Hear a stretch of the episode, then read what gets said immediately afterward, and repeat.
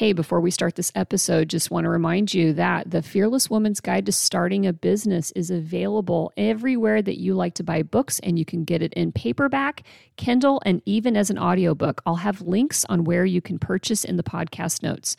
Okay, back onto the show.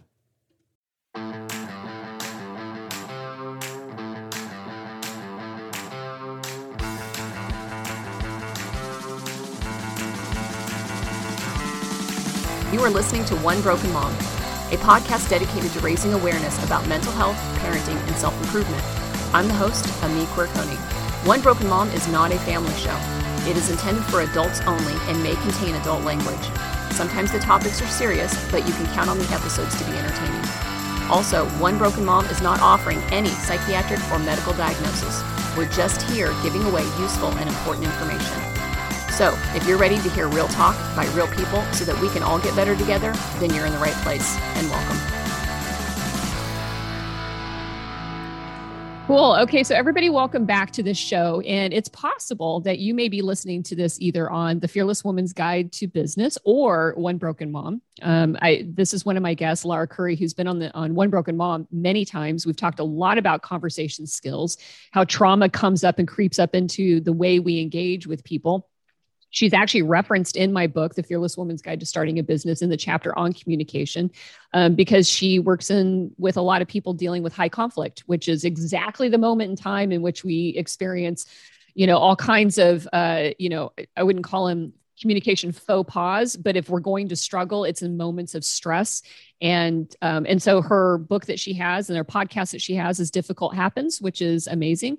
And so today, Laura and I, well, we've actually already been talking for about 30 minutes, but we're going to start the episode now. Um, I have Laura on today to talk about specifically why women in particular have some difficulties with assertive communication in the workspace. And um, I, you know that for me, it's always been a point of surprise you know i'm a, a fairly assertive person but i have found and through my conversations with laura with you um, you know you've brought up some points for me that have made me think about my circumstances and conditions a little bit differently to give me some better insights into why. In certain situations i turn into like the little scared girl who feels insecure and less assertive and then why at other times i have no problems telling anybody what i think or what I, they should do or in a healthy way asserting you know a position. So and i think that this is something that like i said talking about it from the lens of women is important because not only is our, our background a factor but also the gender stereotypes that are playing out in front of us you know at work uh, you know also come into play which you know we have little to no control sometimes over. Okay so we just cut out me clearing my throat. Okay so Laura, uh, Laura, welcome back to the show. It's always so awesome to talk with you. We have such great conversations that um, that I always appreciate. So thank you for being here with me today. It's awesome. It's awesome. Your editor must hate us when we get together. I'm the editor. well, at least you know when and what happens and I the do. flow of the convo. I do. I do. Yeah. And actually, I think that that's one of the reasons why I do like to edit my own podcast. I mean, I, am validating right now. So totally validating why I do this. Um, but when I edit my own shows, I love going back and listening to them again. And because when I'm in the moment of doing the interview, I'm sure you totally know this from doing your own podcast. Sometimes we're thinking about the conversation, but we're also trying to think about the arc we're going through the conversation and how we're going to wrap it up. And so you're you're kind of a disembodied person at times, kind of an observer, but not really hearing and listening as well as you want to, which is what makes interviewing pretty challenging. I don't think a lot of people realize um, that that there's an aspect to it. And so when I go back, I get to be the the listener you know mm-hmm. the fan of the show. And then i hear and pick up something and just go man that is that was brilliant you know and, oh i should have asked that question. Oh i missed an opportunity. And so the editing process allows me to kind of resynthesize you know everything over again and um, and then also make sure that you know I, you know what i get at the end of the show is something that i'm going to be proud of and that i know my guests like you are are going to be really happy with and stuff. So i probably will have somebody do the editing because it is long but um, i'm not going to give it up that easy because i really do like it you know, for yeah. those reasons. So, yeah. And things that I would cut out, oftentimes my editor won't. It's uh, like, um, I just sneezed. I mean, I'm pretty sure we can cut that. well, you know, I am going to cut out the throat clearing part because that was a little weird. Um, but I had to leave my kid. Like, so, you know, anybody that's been watching One Broken Mom on YouTube, the studio is different because there isn't a studio right now. Um, I wanted to set up a, a, system in a recording process that actually was like in, in, the living room and a little bit more like the life we've all been living, you know, now for over a year, with everybody being a little bit more in their homes. And also i wanted to test some new you know materials and new uh, equipment and stuff like that. And unfortunately however i had to figure out a camera angle because you can see the back door where my dog needs to be let out. And so i've had to deal with like the teenagers coming down the hall and you know mm-hmm. getting into the the camera angle and stuff. And so that's made it made it kind of fun. uh, many a podcast episode has been recorded from my closet with me sitting on the floor. So yeah, it is. yep. Yeah. So let's let's talk about this. Let's just jump in and talk about um, you know, you are a woman. So um and dealing with communication and and things like that. And you know, I, I know that in the book I reference one of the things that I've actually used, and I do credit you every time I say it, which I think is a pretty phenomenal dynamic, which is understanding um, first of all, our relationship to whether or not we're talking with people that are in power over us, people that we consider our peers, you know, uh, coworkers, things like that, friends, and then people that we would regard as pupils, uh, people that are looking up to us. And, um, you know, I found that to be really insightful because, like I said, I could see when my switch turned. Usually, peer to peer was okay. Pupil to peer was a or a pupil to me was pretty good but that power you know finding out that was like my weak link you know my mm-hmm. kryptonite in my life um, do you see that when you're dealing with, um, you know, when you get into communication and stuff like that? Is that a common thing amongst the women that you've worked with or in the organizations that you've worked in? Oh, absolutely. And it's so funny because um, if you do have me on both podcasts, I am both. I have a trauma informed business and I'm one broken mom. So awesome. You know? Yeah. Yeah. yeah. I find that it, it, depends on what their triggers are, but anyone who holds power over you and you know it, even if it's imagined, even if it's power that you've given to them that they don't even know that they hold, will leave you in a more vulnerable spot. And what's more vulnerable than the time that we had a trauma in our past? That's right where our body or our mind goes. And so oftentimes we'll try to mind read and try to fix things or try to guess what's going to happen. And that puts us in a more vulnerable spot. And we know our own weaknesses and we can become our own worst enemy. I, I, always say the first thing that you have to know is know thyself because personal development is the muscle that does all the heavy lifting for professional development, for life skills, for anything.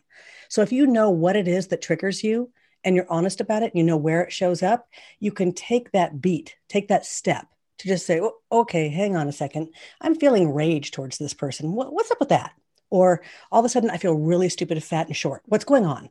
you know, mm-hmm. whatever it is that you get triggered into, whatever feeling or emotion, just first of all, question it. At least identify it. That's the very first step. Mm-hmm. You know, sometimes I have found in the dynamics of meetings too, where self awareness comes in, is that, you know, knowing that we've been triggered is powerful. And sometimes the most assertive thing that we can start with is if we need space or we need time, is to just ask for that. Mm-hmm. Um, I've seen, you know, in the in my career, you know, I've gone from blue collar to pink collar. Um, you know, it, I mean, big shifts. So I've I've worked in very male dominated industries, construction, my own manufacturing company, engineering, and then I have swung over to weddings, mostly women clients are mostly women. Um, i know it's changed but for the most part you know a lot of my peers in that were were still were still women business owners. And then going into nursing which you know again is still predominantly the demographics are are high on with women in that field. And you know when women feel trapped in meetings and unable to speak up and and feel like they're put on the spot they they just don't say anything um, and I've I've been that person too, where you feel like you can't actually express a need to call a timeout in a meeting that's going badly, or to let somebody who may be criticizing you know that, hey, listen, I'm I'm starting to feel triggered right now, or I'm starting to feel like I'm getting out of my you know good sense of thinking through the problem here. Can I have a bit of a moment?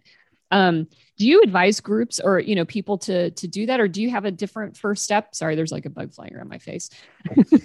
Yeah, the very first thing I say is to practice in safety.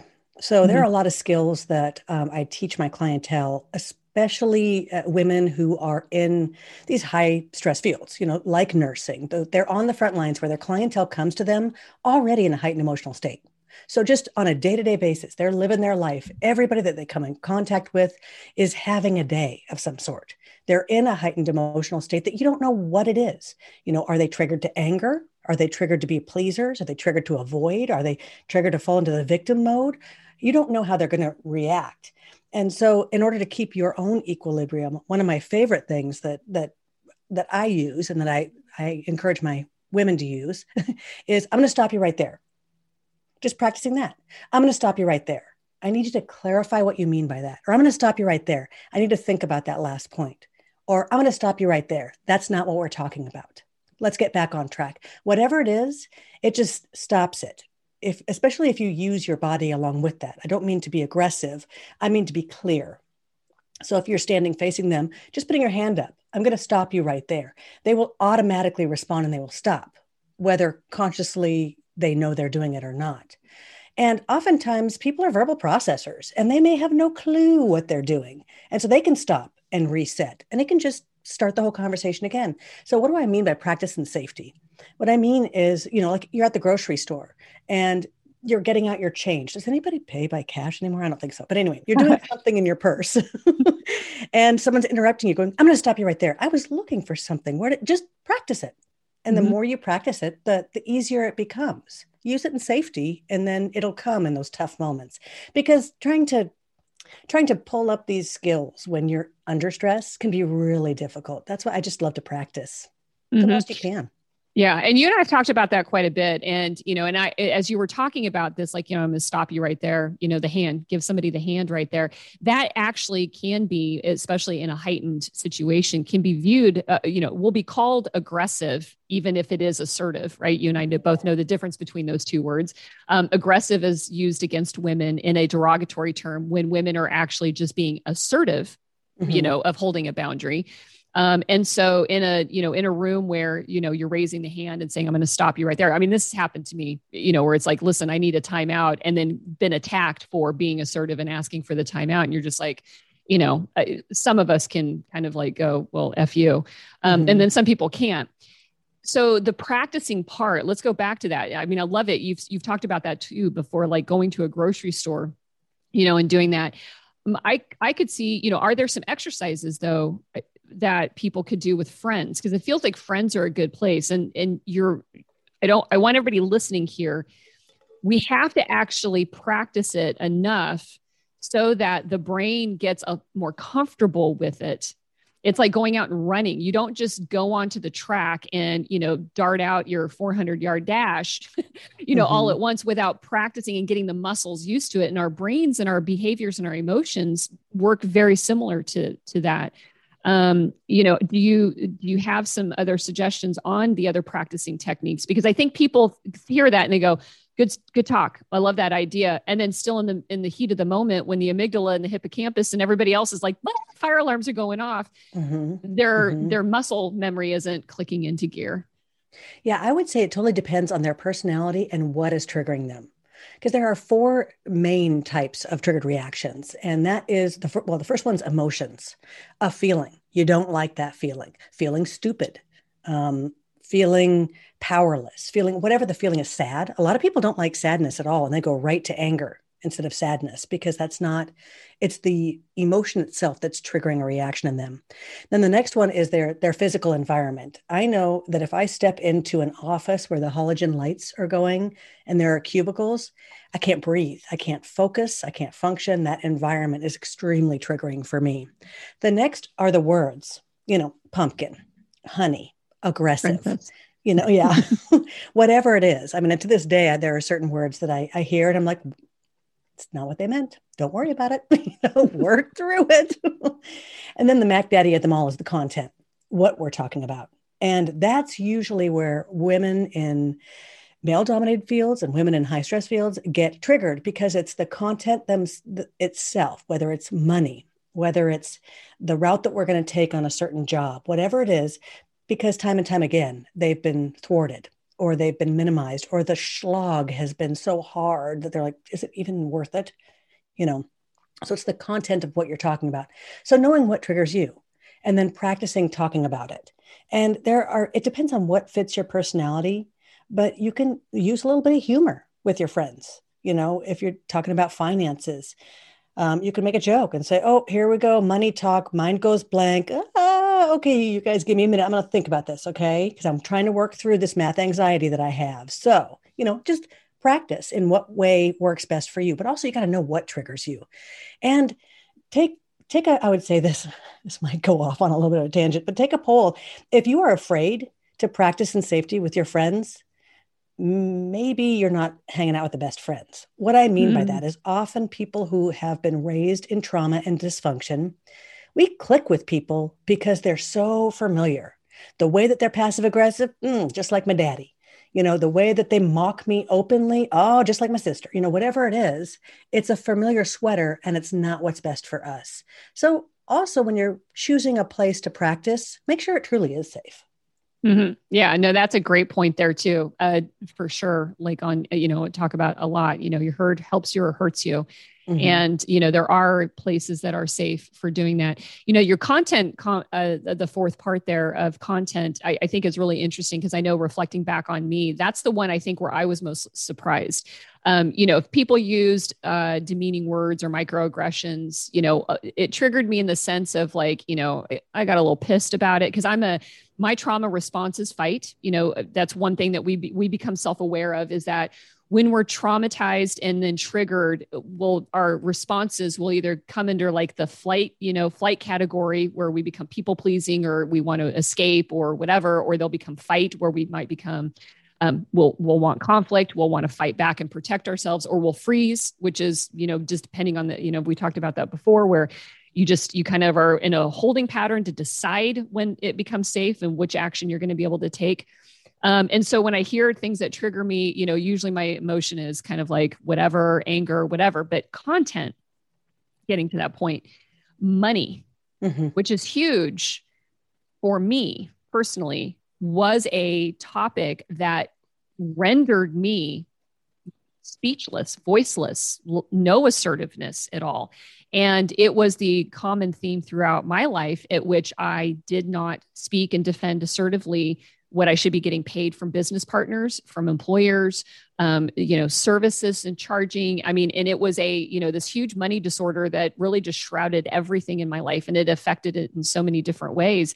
And I was surprised by that fact when I became self reflective of if we brought up a raise, how that was the moment in time I became this shrunken in. I mean, I still feel this is how weird it is. This is what trauma does to you. I still feel it in my chest as soon as I start talking about money, even though I have all the awareness and building and, and all that, bringing mm-hmm. that content up. And we know there's a pay gap out there. Mm-hmm.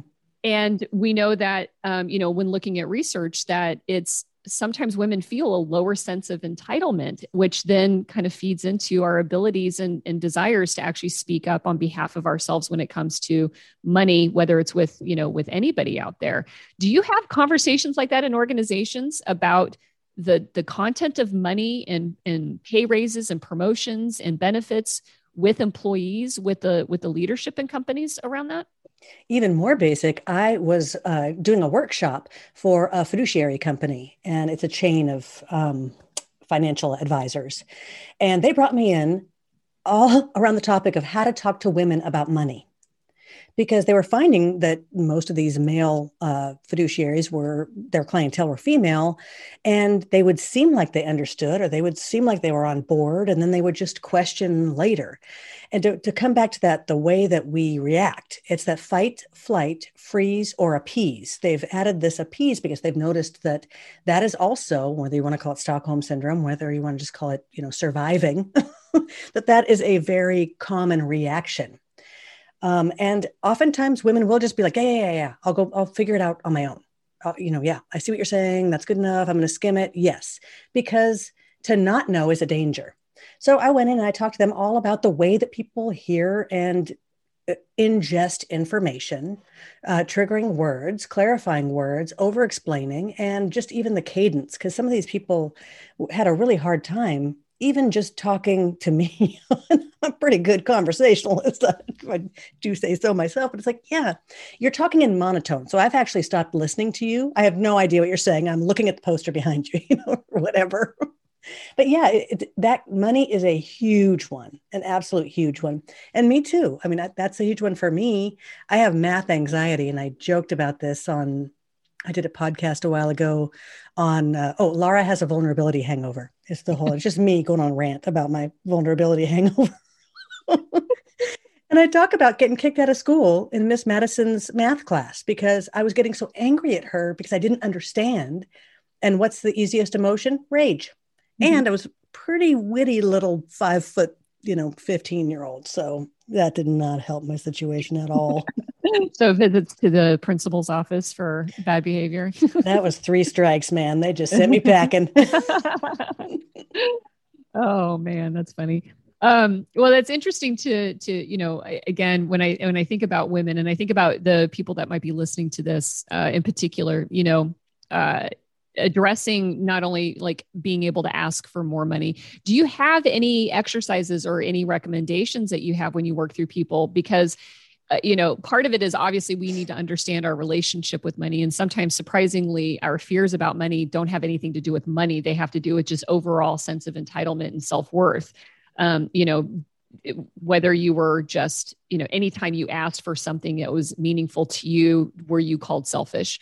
Um, did somebody you know turn you down consistently? And in order to create peace in your environment you just stopped asking because you wanted to be helpful air quotes you wanted to be nice you know whatever the you know it is i know with mine it was also having these mis- mixed messages about um, you know, go get a good job that pays you well, but at the same time, bad mouthing people who had money, which can create some really weird conflict and dissonances in our heads and our relationships. So we feel insecure around money because we've been told, you know, you know, the directly or subconsciously that people with money have all these really undesirable characteristics. So when you're in them, are you in the danger zone and do you want to be like them and and, and all that garbage?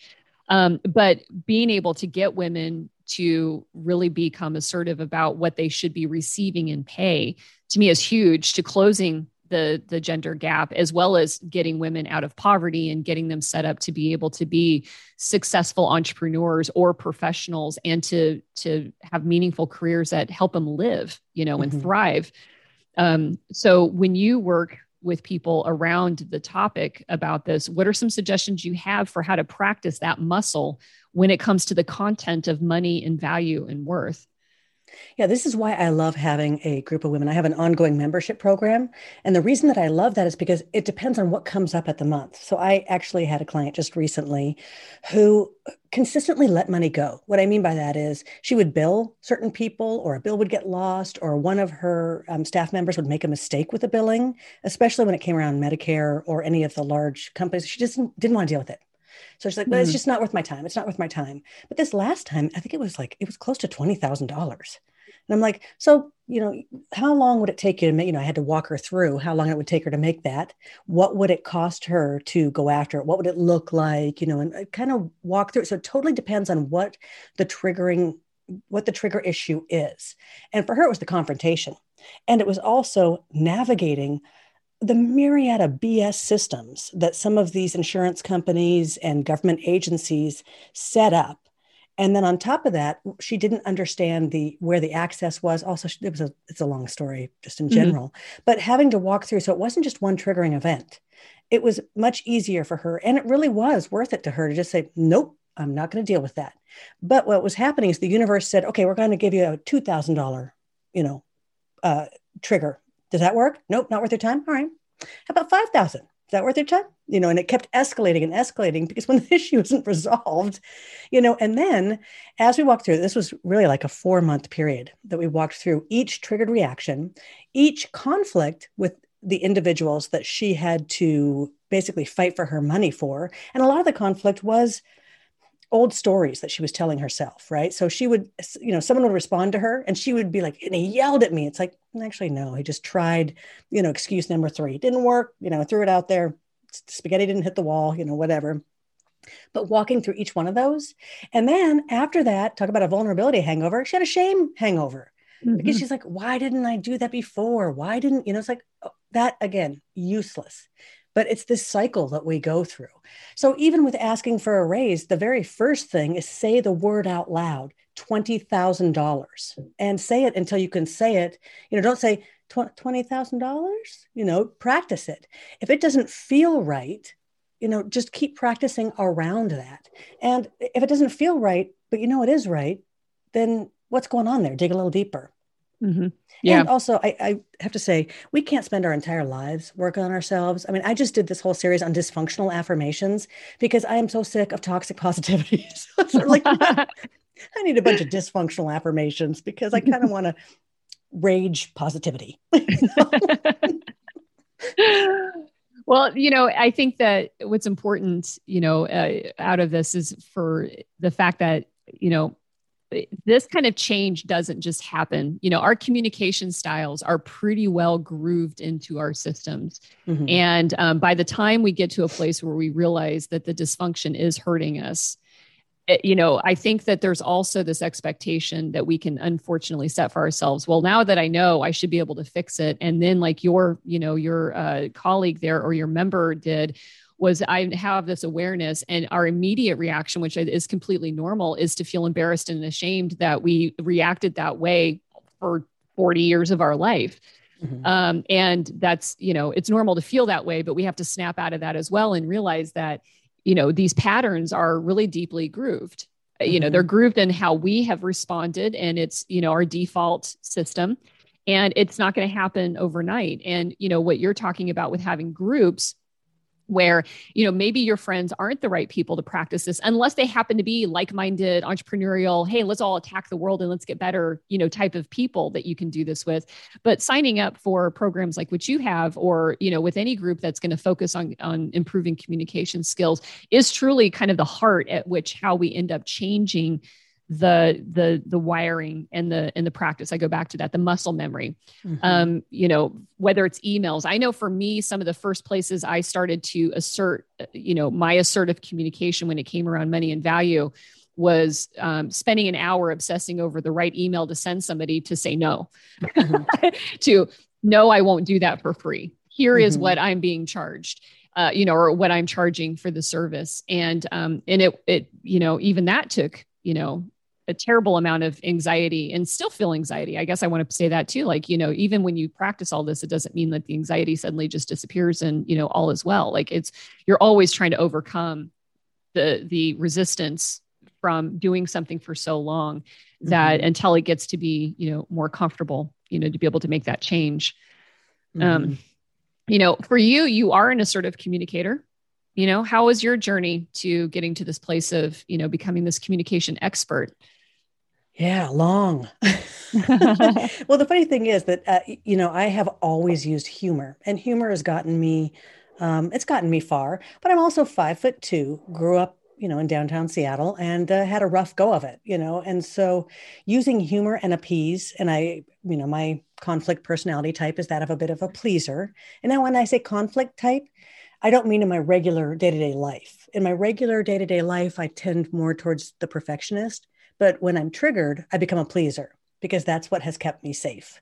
And so trying to fight against that, you know, and internally just saying, is this something I really want? I know this will solve the situation, but who owns the problem? Not me. Why am I, you know, on the wrong side of the fence? Why am I, you know, trying to solve something that doesn't belong to me or, you know, whatever it is at the time? It's been a long journey. And I think what's really helped with that is just the fact that I have worked for so long around people in trauma you know as a as a journalist as a private investigator as a court advocate everybody i dealt with day in and day out was in such a triggered space that it became you could see the themes so much more. And i started to recognize the themes within me. And also knowing that every single person on the planet has the same issues. We're all trying to do you know the best we can. And giving yourself a break i mean i think that's the biggest thing is where you're at is exactly where you're supposed to be at you know, you may wish that, you know, geez, I wish it wouldn't have taken me 26 years to get out of that marriage, or I wish it wouldn't have taken me 20 years to deal with my math anxiety, or whatever it is. You're exactly where you're supposed to be. Each step is a step in the right direction. It's one of the reasons that I love like journaling or reflecting. And again, I'm going to put out there that I also fight with the way that positivity has been co opted because we're not supposed to be positive all the time. Mm-hmm. Negativity has a purpose. Anger has a purpose. Sadness has a purpose. Shame has a purpose. We must walk through and identify those emotions. If we stuff them all down, we become a psychopath. Mm-hmm. no, I'm just kidding. But we become, you know, really unhealthy. It's not right. You know, we, it, we need to be able to talk about what we're feeling. Mm-hmm. And I think that that can actually, when we're talking about communication, especially in the dynamics of work settings, um, you know that that actually that lack of you know allowing that spectrum at times to just be uh, is what ends up creating a lot of conflict especially you know in the dynamics of people right? Like so you have leaders or people that are kind of in charge at the moment that don't want it. They either want it to be one emotion right? They're in charge everybody listens everybody behaves emotion compliance. And then when other emotions start to come and go which they're apt to do especially as the tension rises in the room um, we then start judging ourselves and judging each other for those emotions. And then that just amplifies and you know that's gas on fire. Then you know now we have an inferno in there. But when we come in with this awareness that all the feels are going to happen especially if we have to have a hard conversation right as a team mm-hmm. and to allow that space for it to process and if t- and if necessary to take the timeouts and let everybody resolve so that we can re-regulate. Because you're right tension and stress is normal Mm-hmm. In fact, we can't do much without enough tension in life. You know, that's the Yerkes Dodson model. Like, not enough tension, we're useless. Too much tension, we're super useless. In the middle, where it's just right, the Goldilocks zone of tension is where mm-hmm. we actually, you know, have some grit and we are creative and we get, you know, we get work done. Um, and so the, you know, the two extremes, extremely positive all the time is not enough tension to be able to you know problem solve and, and navigate and the brain gets bored you know i think of that as well. Um, mm-hmm. so do you do you uh, you know come into an organization and let everybody know like, hey, it's fair for people to be amped and to need space and to stop the conversation or to be aware of identifying when somebody is in a triggered state that's going to interfere with the flow of the conversation and the outcome that everybody wants. Absolutely. When I work with women business owners in particular, especially entrepreneurs and small business owners, there's going to be conflict. So we practice, you know, what are you going to do as the leader to address that conflict? And part of that is being preemptive. So the first thing I do is we walk through the different conflict personality types, how people respond, because each conflict type has a kryptonite. For mm-hmm. me, um, being a pleaser when I'm triggered, a victim is my kryptonite you know, for someone who wants to please and take care of, well, what's better? A victim saying, I can't do anything. You know, it's just, it's a dance that you get into. You know, you can become triangulated and it just becomes a real toxic environment for everybody. The other thing I um, we kind of work through is what is your appreciation language? How do I show that I appreciate you? Because for me, words, words, words, nothing. You know, it, um, I my mom is a sign language interpreter and founder of a ASL school here in Seattle, but I just see her say "taka taka no good." You know, it's like, right, show me, show me what you're going to do. You you appreciate me? Where's my bonus? Where's my mm-hmm. week off? Where's my group vacation? Then someone else is like, what a waste of money. Don't do that. What I want is a brand new computer, whatever it is, you know.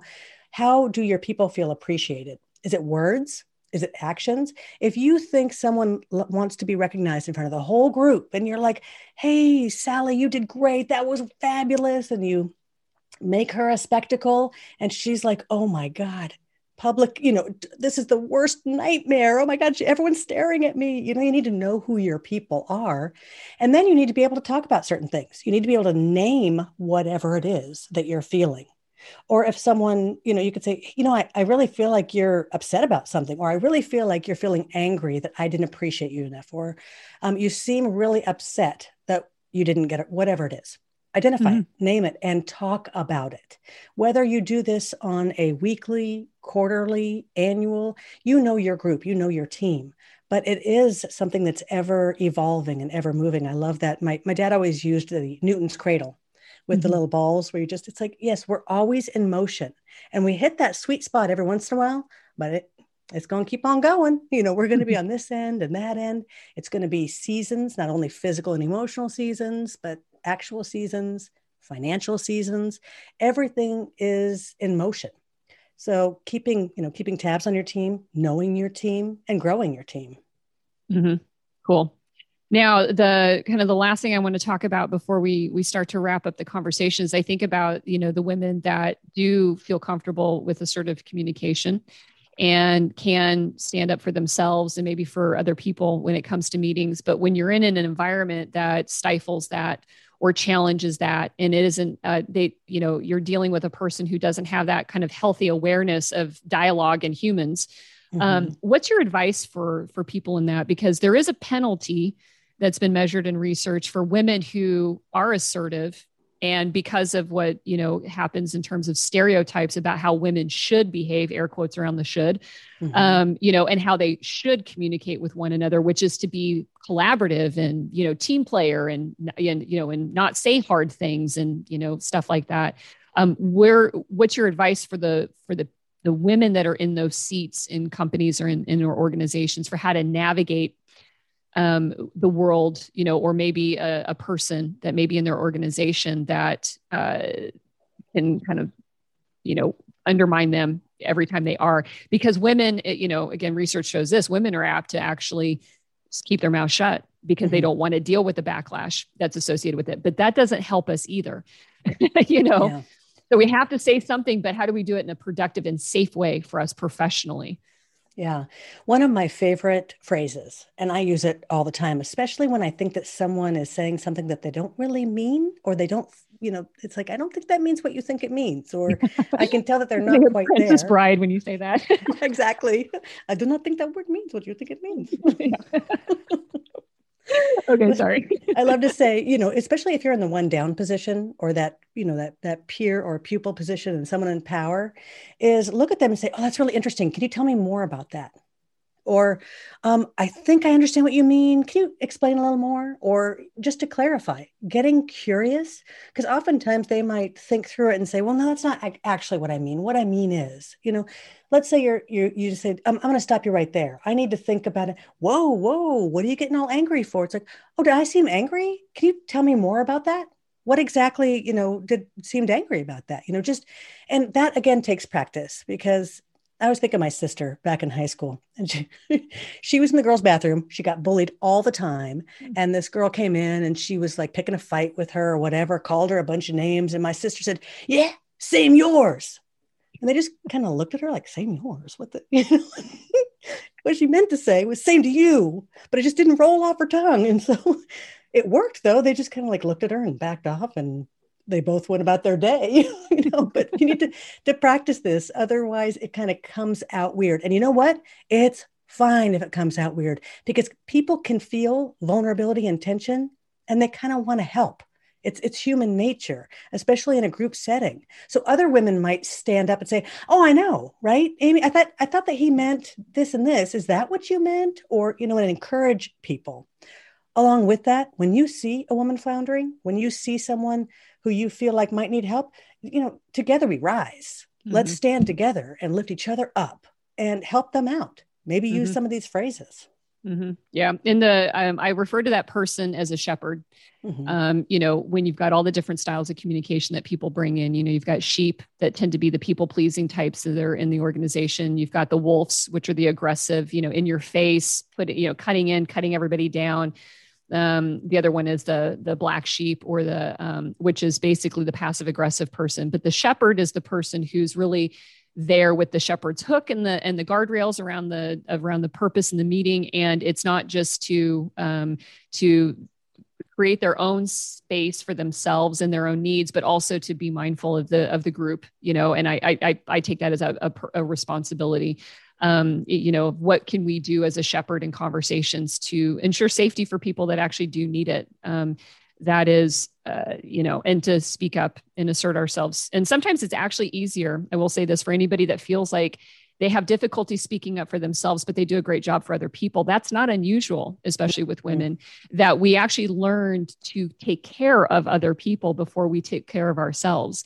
And sometimes the first steps in becoming more assertive is to lean into that a little bit, practice that muscle, you know, of uh, of that protection mm-hmm. um, and safety for other people, and and then see how that feels. You know, how did it feel standing up for somebody else? Now imagine the little girl inside of you that needs that shepherd speaking up for her. Like, how mm-hmm. awesome would that feel for her if you actually use those skills to protect that person inside and to say something on your behalf, you know, instead of the, you know, your coworkers or your teammates' behalf. Yeah, and you never know what's going to be that that thing. Um, things happen really slowly all of a sudden it change you know it feels like it takes Accurate. forever yeah and then all of a sudden you're there. I was working in a family business that had it was a very toxic environment. I mean it was there was a lot of mental um, health issues mm-hmm. and it was just very toxic. But there was one leader in particular who was extremely passive aggressive and he would do things like use silence you use silence like a knife. And i just remember being in this environment one of the first times that um, one of the other gals had said something and was being completely ignored and everybody in the room had their head down and was pretending like they couldn't hear her. And i just looked at her and i said yeah it's weird. They're acting like they can't hear you but we all know they can hear you. And i just named it. That was it. And it just changed the dynamic in the room just like that. And we just talked as if no one else was there. And I said, I wonder why they don't want to you know, acknowledge this. It's really weird. Do you think that they're thinking and they just need that time to think? And we just went back and forth and back and forth until it lightened the mood enough to where it, it ended up the person responded. And the response was so ridiculous that then he was able to verbally process and be like, well, not what I meant was, well, actually this or actually that. And we finally got to a consensus. But if we hadn't, it would just be that elephant in the room that, you know, oh, needed a bath. yeah, no, and that's funny. And, you know, and that's, um, I like that example. I mean, because that is a great place where you can actually, again, it, people probably shifted a bit because they started to feel validated. Somebody speaking out loud for them and letting them know that, like, yeah, we're not all alone here, right? Like, mm-hmm. you know, we're all in the room and we think that some of these thoughts are our own, but really we're all experiencing the same awkwardness or tension or you know we all believe the same thing. But again we go back to you know our behaviors of communication are pretty well grooved into us you know during some very important years of our life and with our relationships with the family members that we had and the people around us. Um, and it is hard to to change those gears and, and shift those gears. Um, and so it's it's you know sometimes you just have to you know if one person can start and get everybody in i think that that's fabulous. And if you're an assertive person that's a good way of using your superpowers. That's the way i like to say like if you have the superpowers use them for for other people. Um, don't fall under the queen bee myth. This is another thing that you know a lot of male leaders will use against women. Well she's just a queen bee. It's like no she's just a bully just like another bully you know she's just a toxic person or she's just an asshole you know mm-hmm. whatever um, they try to use this queen bee myth against so that we fight amongst ourselves. It is a myth. It's been there have been studies done for the last 15 years since that book came out. Mm-hmm. And it, it female leaders are no more hard on uh, women in lower ranks than male leaders. So right. Call right. a bully a bully. Call a yep. jerk a jerk. Yep. No, there's uh, I did an episode once with Britt Brogaard, who's a University of Miami professor on on the One Broken Mom, um, about why women hate women, and we actually tackled the topic of misogyny. I mean, there's a lot of the same origins out of it that have nothing to do with just the gender. It just has to do with the belief systems that somebody was given around the role of women and the and you know what their stereotypical behavior should be um, but you're right, like that, that's the same languaging typically given to men and women both and manifest. Um, it's not a women are prone to tear each other down kind of bullshit, you know, yeah. mindset. I have seen in my career, again, grooming is part of that. So thank God for this part of it which is you know i go to these conferences that are women conferences and it is all it's mostly collaborative it's mostly talking about sharing information and resources the converse is you know working and again i have worked in male dominated fields. It's all competitive. It's all about hoarding resources not sharing resources and becoming threatened when competition comes in. And um, and sometimes women take signals from that type of business and then they do carry it over and then you have to kind of unlearn some of that. But for the most part um, you know like this show bringing on women that are willing to here's my secrets. Mm-hmm. here they are take mm-hmm. them you know go make money go live and prosper you know go do all kinds of cool things with it. And it's really um it's feels good. Like you know as a person it's like man i like that feeling better on my body. Like my body feels whole and it doesn't feel like i'm crippled with you know anxiety when i get to share and, and listen to other people that are supportive um, you know and and communicate supportively and empathetically and compassionately So yeah, and and everything out there, nothing's new anymore. And mm-hmm. so the, you can figure out how to do anything. It's who's the squad you're with. You know, mm-hmm. who are you riding with that are going to help build each other up. Mm-hmm. Now, I did say I lied. I said one thing and then I meant one more thing, which is kneecapping. Um, yeah. So, uh, you know, kneecapping is something that I think a lot of women can resonate with, which is the apologizing for saying something or kind of shortening our our stance. Like it it undermines our ability to communicate assertively. Um, do you you know do you have any tips or advice when you notice a woman who is kneecapping her statement? Because a, a pre-frame is good, mm-hmm. Mm-hmm. but kneecapping your pre-frame by saying i'm sorry i have to say this mm-hmm. you know it's like you know I, there's a again there's a camp that says stop it stop kneecapping your statements um, what are your thoughts on kneecapping um, I, it was so ingrained in us. I even to this day, I have to look through my emails over and over again, make sure the word "just" isn't in there, because uh, I often say, "Hey, I just want to check and see if you're free." It's like, no, I'm checking to see if you're free. I don't just want to. It's so dismissive. So seeing how you correspond, seeing how you write, and taking out but, just, you know, any of those minimizing words, and the way you talk about yourself. If you catch yourself saying, "Oh man, that was stupid. That was so dumb," I, I remember I was talking to my daughter, and she was saying, "Gosh, that was so stupid," and I went, "Hey, don't you talk to my daughter like that." You know, I want you to do the same thing for yourself. Hey, don't you talk to myself like that you know just make it so that you notice it more and more because the more you notice it it's going to become this huge red flag you know you just see the flags waving and you're going to say oh you know what it is it's becoming a self-fulfilling prophecy i'm mm-hmm. minimizing myself therefore i'm allowing myself to be minimized. And again that's like saying so you just hop on the bike and you ride down the street. There's all these steps to learn how to ride a bike. You know there's helmets that you need to see which one fits which one you know which path to take all that kind of stuff. But proper preparation prevents a piss poor performance, as they say. You know, practice, practice, practice. Woo! I love me some alliteration.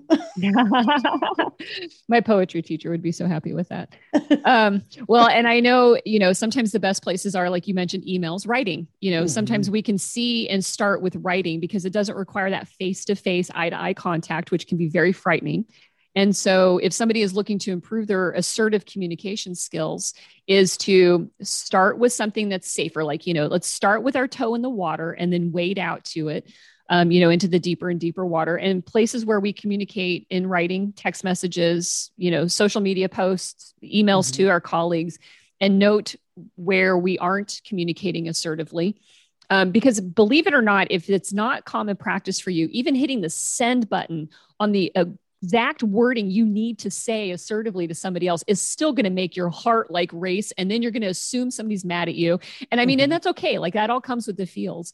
Um, but like you know when it when there sometimes that can be a good pre-frame to allow you to diffuse this difficult conversation you may have by maybe saying hey i want to come in and talk to you about these things. These are important to me or these are bothering me or whatever the context of it is and then sending it out in writing in an assertive way and now you got that monkey off your back and now you can have the face to face it's not going to be perfect but at least you know to me i found in like in my own personal experience that was my good ramp to having you know a, a really hard talk with somebody or a, a talk that was going to require me to set boundaries you know with another person.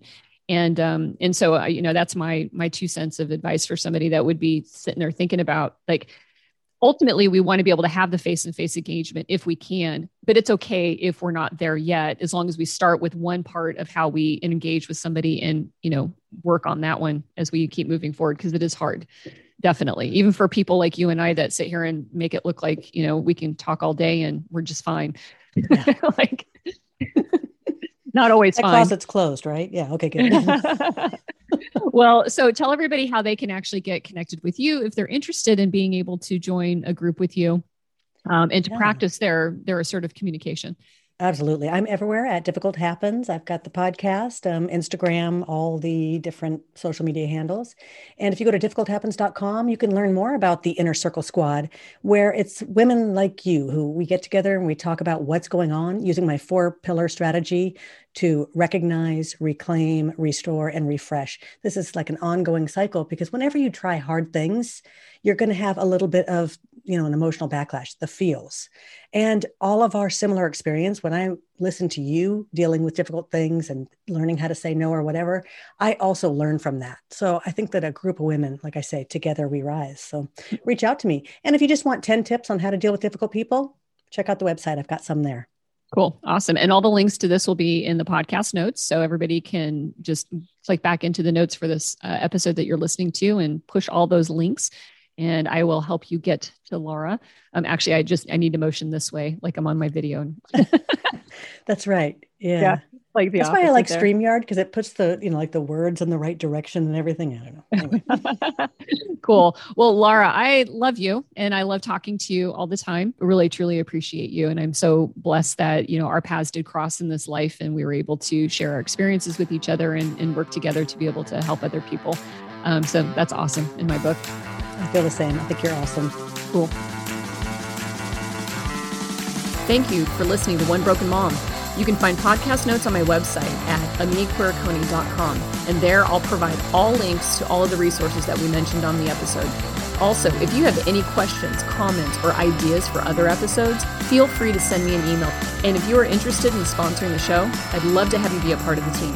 Finally, if you like what you hear, please share the podcast and leave a review so that others can find it. We are all here to get better together. I am the host, Ami Quiriconi, and as always, I am super grateful to have you as a listener. Until next time, have a great day.